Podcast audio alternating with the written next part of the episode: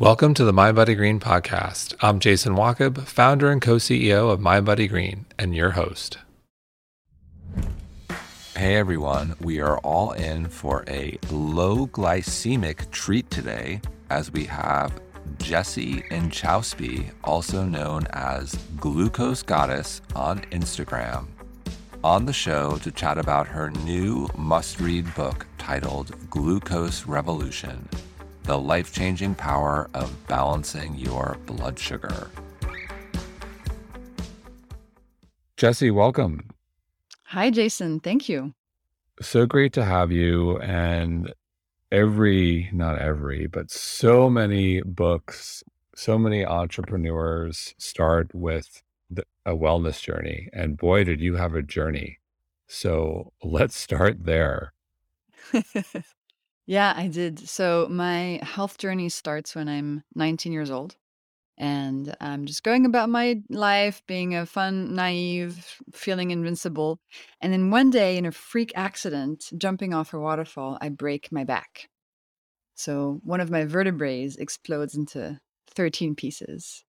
And that was the beginning of my health journey because at that point, it became clear to me that the only thing that mattered in life was health because I was suffering immensely. I was suffering physically, I had very intense surgery. And then I started suffering really deeply mentally. I developed um, a lot of mental health issues and I just, I didn't want to live. I mean, it was really bad. And so I decided I had to figure out how to feel good again. And so there my journey began. And how did you feel good again? And how long did that process take? Because when I hear, you know, I'm someone who suffered from, I had two extruded discs in my lower back, the classic L4, L5, S1. That's nothing compared to what you had. And it took me six months to feel better. So, walk us through that process. So, actually, physically, you know, after the surgery where they put in six rods into my spine, actually, within a couple months, I had no more physical pain. It was quite remarkable, went over really well. What was really difficult was the mental health stuff. And that took me 10 years actually to feel good again. And I was really confused. I didn't know what to do. I had this condition called depersonalization, which is kind of a cousin of dissociation. And for me, it felt like terror of just existing. Like just the fact that I was alive was the most terrifying thing I had ever experienced in my life. So that was not fun. And so what I did is I started looking into the science because I'm a scientist and I thought, hey, I'm going to go to grad school to study biochemistry to try to understand how my body functions. So I did that. I learned some stuff, but still I didn't feel well. So then I thought, hey, I'm going to go into the field of genetics because if I can understand my DNA, maybe I can understand how to feel good when I wake up in the morning. So I went to work at a genetic startup in San Francisco for five years. Unfortunately, you know, learning about our DNA did not help me feel better because our DNA is useful in sort of telling you what predispositions you might have, what your ancestry looks like, but it doesn't tell you how to fix your mental health. And then while I was there, I had the opportunity to try a new device called a continuous glucose monitor. And these devices we wear on the back of our arms, and they're intended for diabetics. You need a prescription to get them. And they show you on your phone every second of the day what where your blood sugar levels are at. And for me, one thing happened that completely changed the game. One day, I was starting to have one of these depersonalization episodes that I knew all too well. And because I had been wearing the glucose monitor for a couple weeks, I scanned my monitor and I looked on my phone where my glucose levels were at. And what I saw was the biggest glucose spike I had ever seen, up to 180 milligrams per deciliter, which is very high for a non diabetic. And so there I was, I had found a trigger for one of the depersonalization episodes. And this was met with so much happiness and relief on my end because for 10 years I, I had no clue why these episodes were coming about and how to fix them. And here it became clear that one of the ways I could fix my mental health was by avoiding these glucose spikes and steadying my glucose levels. And so I figured out how to do that. Wow. So In terms of glucose, I, I think our audience is familiar with it, but always helpful to to give them a, a primer. So let's go to, you know, what is glucose, why it's so critical, and go from there. Yeah. So glucose is your body's primary energy source. So every single cell in your body uses glucose to perform a function. So your eye cells right now, Jason, are using glucose to see me on the screen. My ear cells are using glucose to hear you. My hand cells are using glucose to move. We need a lot of glucose all the time just so that our body can function properly. And we get glucose by eating starchy or sweet foods because they both break down into glucose in our digestive system. With a side note for sweet foods that also break down into fructose, which is a, a separate issue. And so, you know, we need glucose and we get it through the food that we eat. And so you might think, okay, well, if that's the case, I'm just going to eat as much starchy and sweet stuff as possible to give my glucose, eh, to give, to give my body as much glucose as possible because I need it for energy. It turns out that more in this case is not better. It's kind of the same as when you give a plant too much water and it drowns, or you give a human too much oxygen and they pass out. If you give a human too much glucose, they experience what's called glucose spikes. So, very rapid increases in glucose concentration in the bloodstream. And these carry with them consequences. And in terms of those consequences, walk us through and and, and I, your case is something I think very unique, or maybe it's not unique. The connection between glucose spikes and and mental health. I think that's important to to look at. There's obviously a mental health epidemic right now. I think people are looking for answers or looking for help. And that's one thing someone can implement. If that helps them, that's unbelievable. And so if, if mental health is one of the things that is is impacted by a spike, what else is impacted you know, because I think it's important to note, you know, like, look, people are going to invariably spike their glucose sometimes. It's going to happen. And I, I think it can become problematic when you do it all the time. And I, I think it, it's important to walk through what are the things that can go wrong when it spikes, and then what can go wrong when you're doing it consistently. Mm-hmm. Yeah.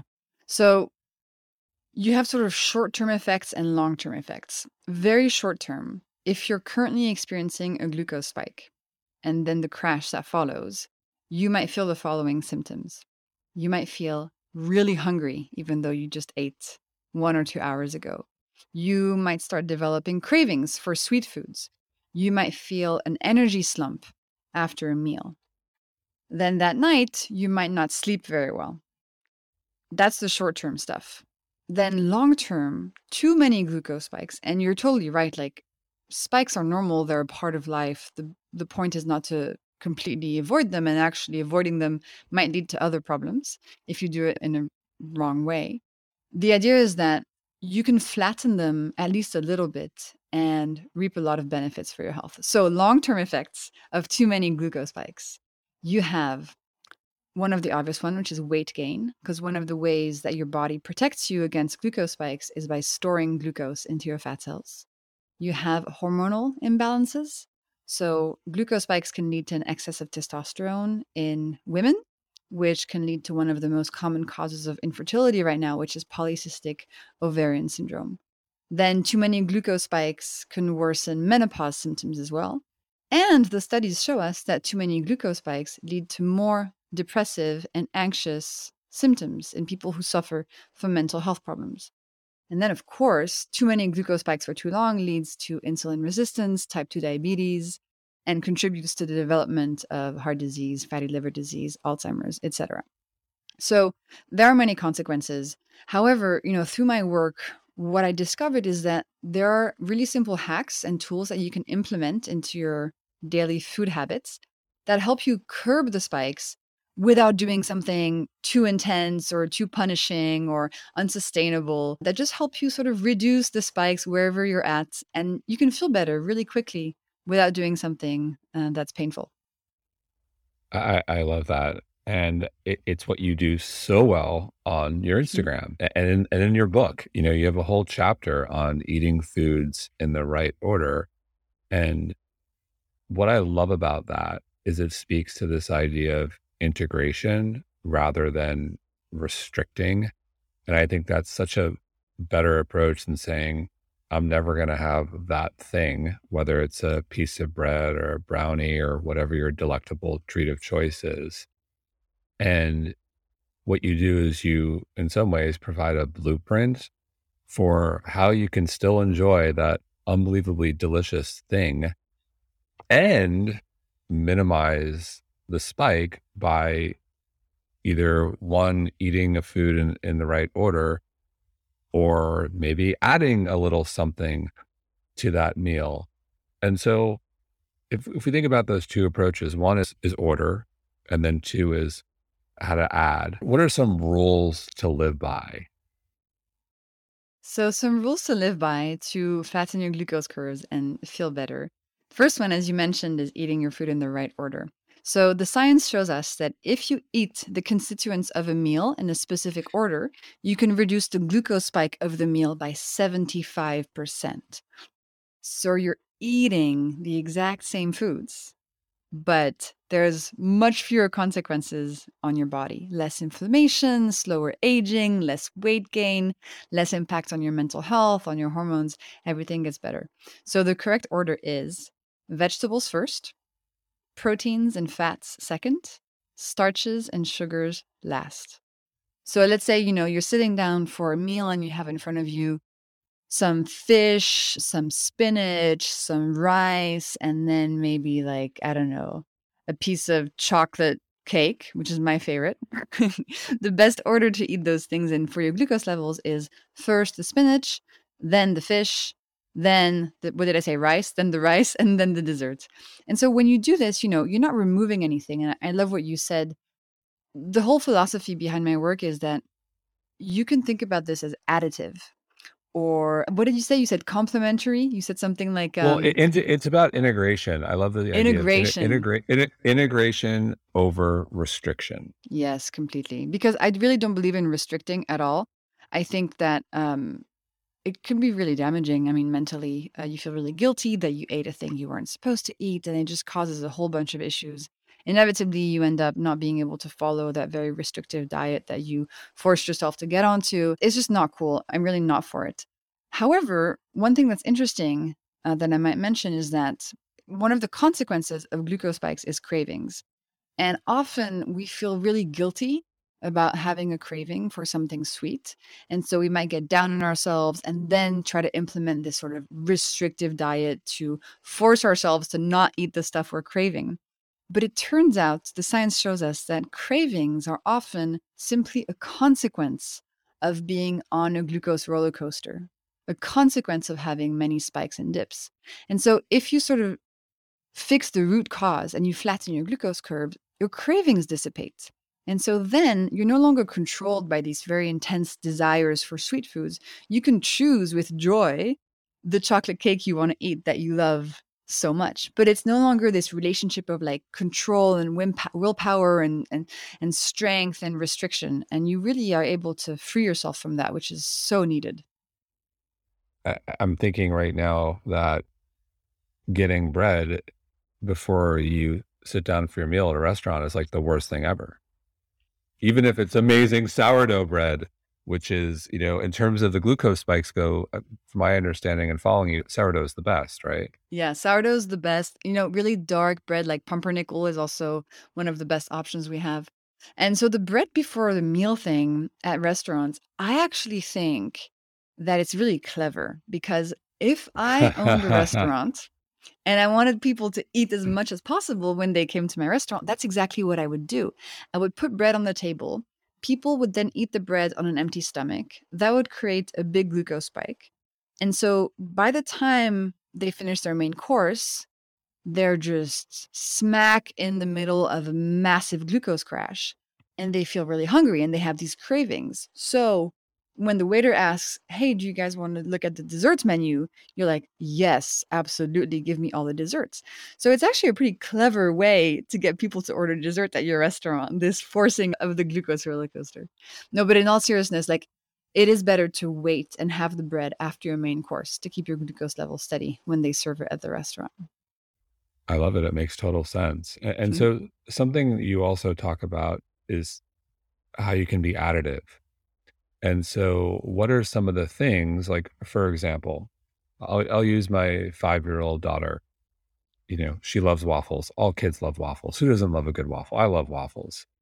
How do you make a waffle butter? A wa oh, excuse me, a waffle better, not you know, is it, you know, when in doubt, do you just throw on a bunch of nut butter? Like, how how do you make a waffle better? Well, I think the concept is the following it's putting clothing on your carbs. So, anytime we eat something starchy or sweet, if we add to it protein, fat, or fiber, which I call clothing, you then reduce the glucose spike that the starchy or sweet food would create. So, in the case of a waffle, I mean, the things that come to mind, honestly, would be whipped cream, nut butter, maybe some blueberries, maybe like some hemp hearts that you could put on there. Maybe have you know, maybe offer to your daughter a soft boiled egg before, or like some Greek yogurt, so that she has some clothing in her stomach when the waffle comes through. And these are really fun hacks because really you feel better. You know, you're still enjoying the waffle that you love, but you don't have all the side effects, the short term side effects, or the cravings, the extra hunger, the sleepiness. And then long term, you're also helping your body and eating waffles at the same time, which is so fantastic. And so you mentioned Greek yogurt. I'm gonna call out yogurt eh, eh, because yogurt for many is a health food. You gotta read the label because some yogurt is just full of sugar.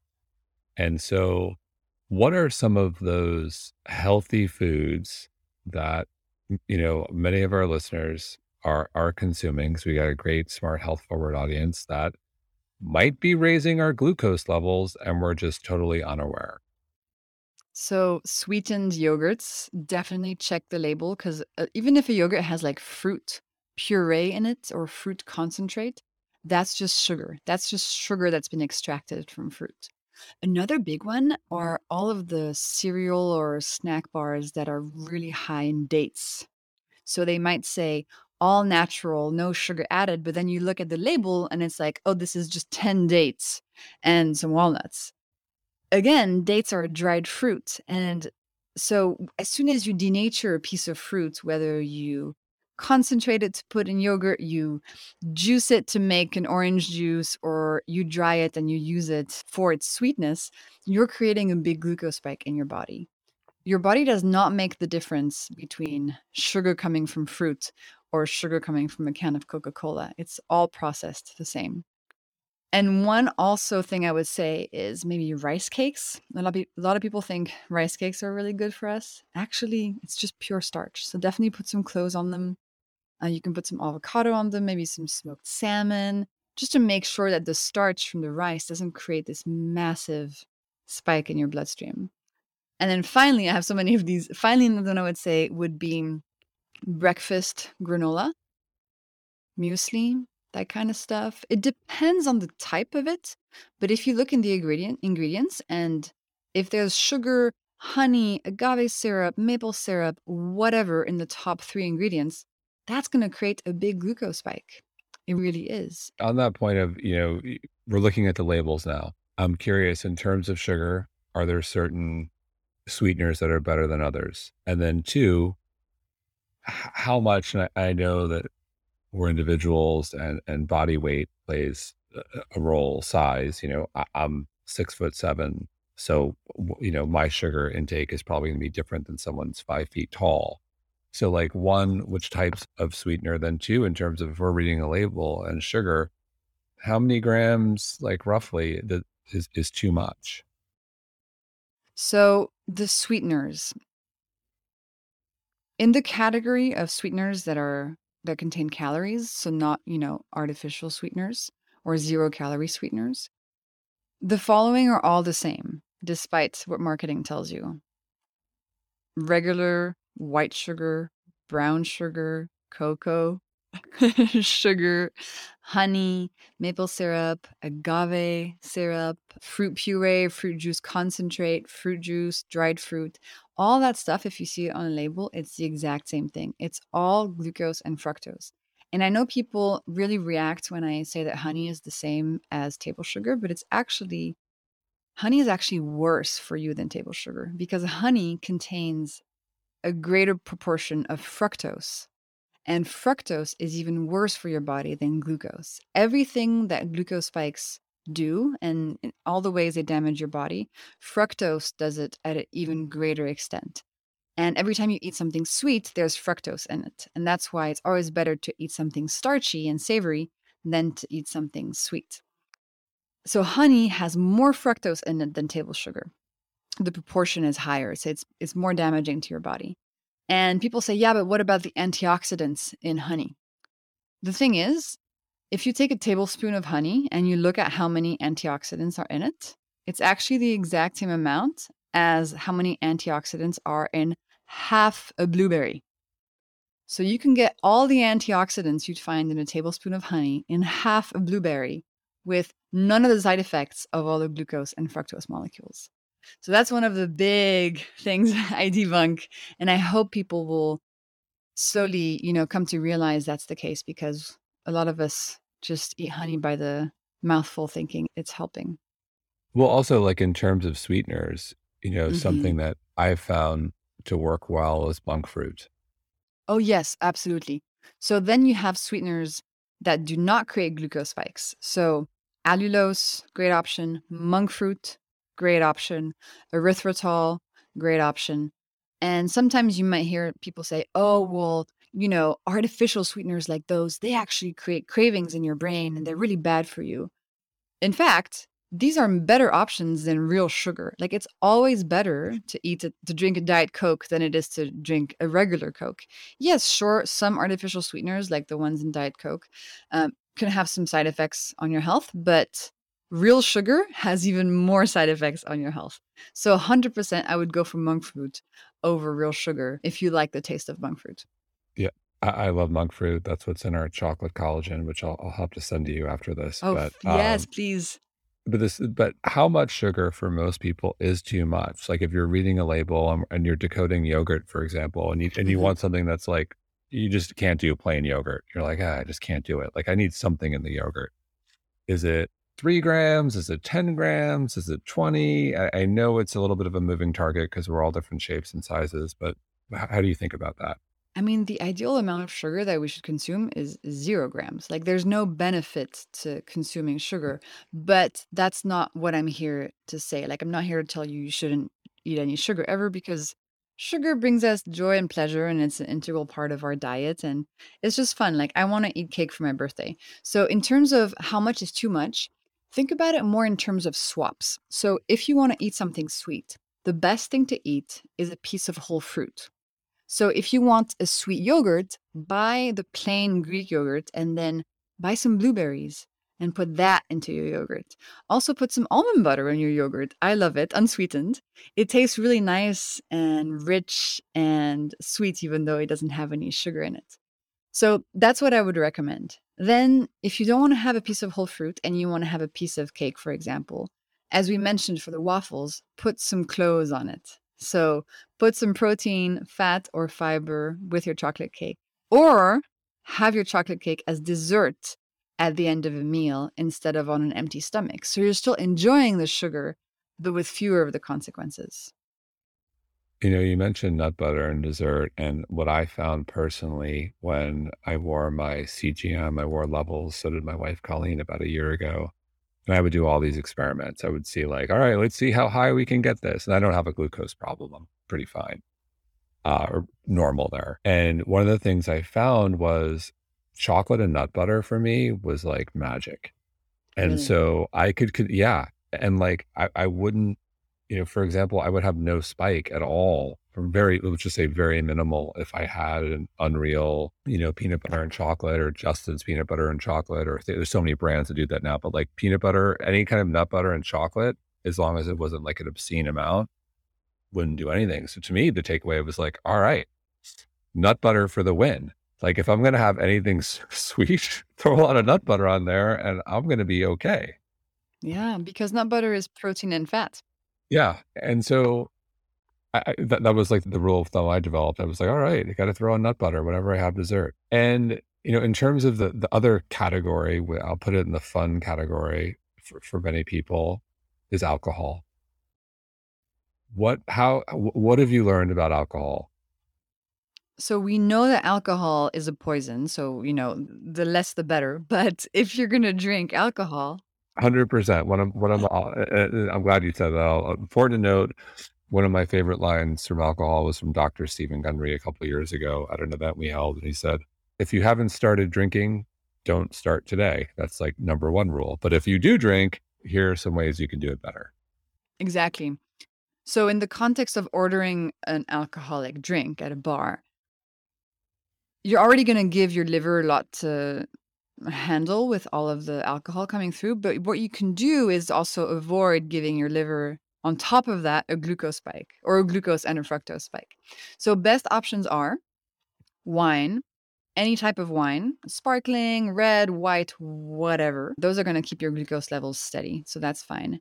Then, in terms of beer, so some seem to be better for your glucose levels than other. I mean, of course, the low carb beers are going to be the best. But then, if you look at IPAs, are going to be better for you than other types of beers. Finally, if you're looking at cocktails and sort of harder liquors, essentially mm, vodka, gin, tequila, like rum, all of these things are going to keep your glucose levels pretty steady. What's going to matter is the mixers. So you want to avoid mixing your liquors with fruit juice, Coke, you know, other stuff that contains sugar. The best options are soda and lime. Now, I do want to mention something, Jason, because when I first wore a glucose monitor and I had some glasses of wine, I noticed that my glucose levels were steady. And so I was like, oh, this means that, you know, wine is good for my glucose levels. Actually, the reason that all these alcohols keep our glucose levels steady is because when alcohol arrives and our liver has to handle it, our liver becomes overwhelmed. It has to deal with this toxin. And as a result, it can no longer perform another function that it has, which is to release glucose into your bloodstream. So the steadiness you see is sort of quote unquote fake, or it's a bit distorted by the fact that your liver is going through a hard time. So just keep that in mind. In terms of one thing I want to spend a little time on too is the spike, because as you say, spikes happen.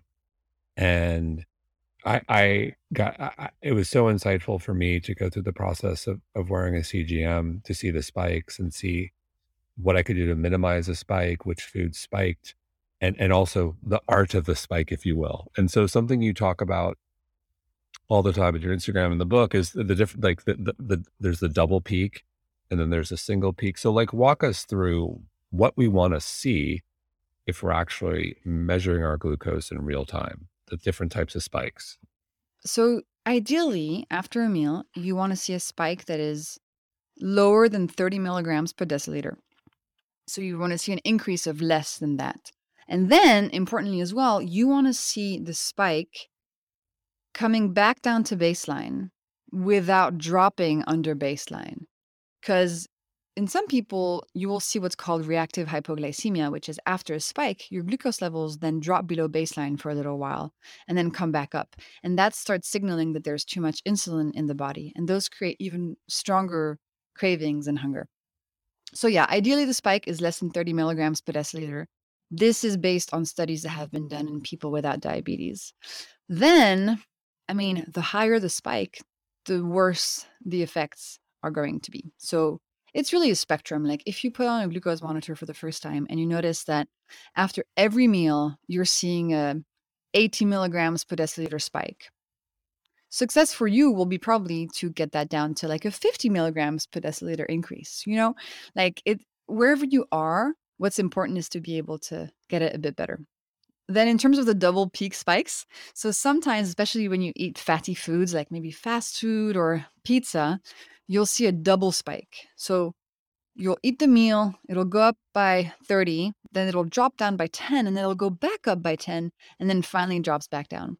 And this has to do with the presence of fat. So when there's a lot of fat in your digestive system, some parts of the glucose breakdown process can be slowed down. So you see these weird patterns where glucose arrives in the bloodstream, then there's a bit of a break as the fat goes through, and then you see another spike in glucose levels. To be honest, like these little variations matter less than the overall height of the spike.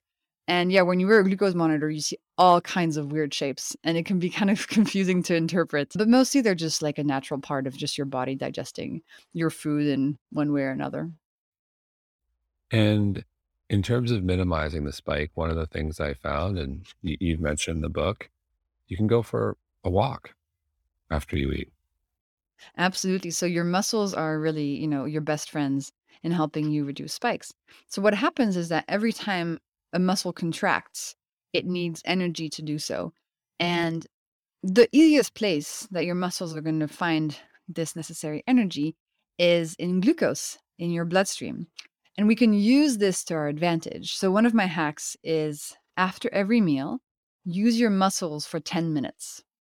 So, within an hour after the end of your meal, get up, go for a walk, or maybe dance to a couple of your favorite songs, maybe play with your daughter, maybe walk your dog, maybe do the dishes, do the laundry, whatever. Use your muscles in any way that you like. Because as you do this, your muscles will soak up glucose that is landing in your bloodstream after your meal. And as a result, you'll see a smaller spike overall. So you're still eating the exact same meal, but by doing this, you minimize the very high spike and then the drop that leads to consequences. It also makes the argument for eating earlier before your bedtime. Absolutely. So you have time to actually move. Yeah, and something I found too, look at it, it can affect your heart rate variability and it hmm affects your overall sleep. Yeah, You absolutely. If I go to bed with a big glucose spike, I do not sleep well. yeah. And so there's downstream effect, you know, there's downstream effects. And so uh, look, your, your book is so well researched. Everything you do is well researched. And I'm curious, in all of the research you've done, is there something that just like really caught your attention where your jaw dropped and said, I, I just can't believe that's that's true. Yeah, vinegar. Vinegar. Vinegar. S- Tell me Yeah. more. So I realized that there were all of these clinical trials, like these double blind, placebo controlled clinical trials on the effect of vinegar on our glucose levels. It turns out that if you create these vinegar drinks, so if you dilute a tablespoon of vinegar in a tall glass of water and you have that before a meal, you will reduce the glucose spike of the meal by 30%. Wow. Just by a tablespoon of vinegar before a meal. Yes. And that blew my mind because I I I was like, I can't believe this. But the the studies are real and they're very numerous. So I I wanted to understand how this worked, and it has to do with acetic acid. So acetic acid is the molecule in vinegar, and acetic acid does two things. First, it slows down the breakdown of starch into glucose in your stomach by impacting the speed at which this enzyme called alpha amylase does its work. Second, it goes to your muscles, those muscles we were just talking about. And acetic acid tells your muscles to uptake glucose more quickly and to create glycogen more quickly than they normally would. So when you activate your muscles through acetic acid before a meal, then any glucose spike from that meal will be curbed because your muscles will come and soak up glucose as it arrives in the bloodstream. And that's not all, Jason. So in the studies, they showed how just a couple of drinks like this per day for a couple months can help people put their type 2 diabetes into remission, can help women who have hormonal issues reduce their testosterone levels, get their periods back, all through the effect that this has on flattening your glucose curves. So yeah, that one that one shocked me. Wow. So does it hold true for apple cider vinegar as well, or just vinegar? It holds true for any type of vinegar. So, really, what matters is this molecule acetic acid, which is in all vinegars. Then, if you want to get, you know, detailed on this, it's best to avoid balsamic because balsamic has a bunch of sugar in it, which would sort of counteract the positive effects um, of the acetic acid. Something else you can do is drink this with a straw to protect your teeth's enamel. Even though diluted vinegar technically will not damage your teeth's enamel, it's good to be a bit safe. But yeah. So theoretically, unfortunately, there, every ACV gummy has sugar. It's just if there theoretically, if there was an ACV gummy and it didn't have sugar, would that work? Uh, so we actually don't know. So definitely do not have gummies because they have sugar, but there are these things called vinegar capsules. So these are supposed to be sort of dehydrated acetic acid with no sugar. However, none of the studies have been done on these capsules, and we're not sure that the acetic acid still has its effect once it's gone through that process. So we don't know. But if you hate the taste of vinegar and you still want to try having some of the side benefits, you can try the capsules. I mean, they won't hurt you. But to be honest, for those of us who can't handle the taste, just use other of the hacks I share because they're just as effective and they don't require you to pop like three, four pills before every meal. I'm not a big pill person. Like, I'd rather just you. do the other hacks like the food order, savory breakfast, walking after meals is just, I find it more enjoyable. As for me, I just pile on the nut butter. In closing, you know, what's interesting to you? What's exciting to you? What are you paying attention to in terms of like, you know, there's so much happening in wellness right now. There's so much great science. What do you think is interesting and we're going to be thinking about a year or so from now? I think people are going to realize this statistic, which is mind boggling, which is that 90% of us have glucose spikes every day. And I think we're going to realize that, you know, glucose regulation is the number one thing to start with if you want to improve your health. Then, I mean, I'm a big mental health advocate. I think it's a really interesting space. And I want us to find a way to measure mental health in the same way that we measure glucose levels. You know, because I'm a big believer in showing people something visual so that they can understand the science. And I want us, I want somebody to invent a sensor that measures maybe your nervous system stress levels so that then we can apply hacks to your nervous system to feel better and show visually how it helps your mental health. So that's sort of what I've been playing with in my head. Yeah. I, I love it. Well, Jessie, thanks so much for all the incredible work you do on, on your Instagram and, and your book, The Glucose Revolution, a must read. Thank you so much. Thanks, Jason. Bye.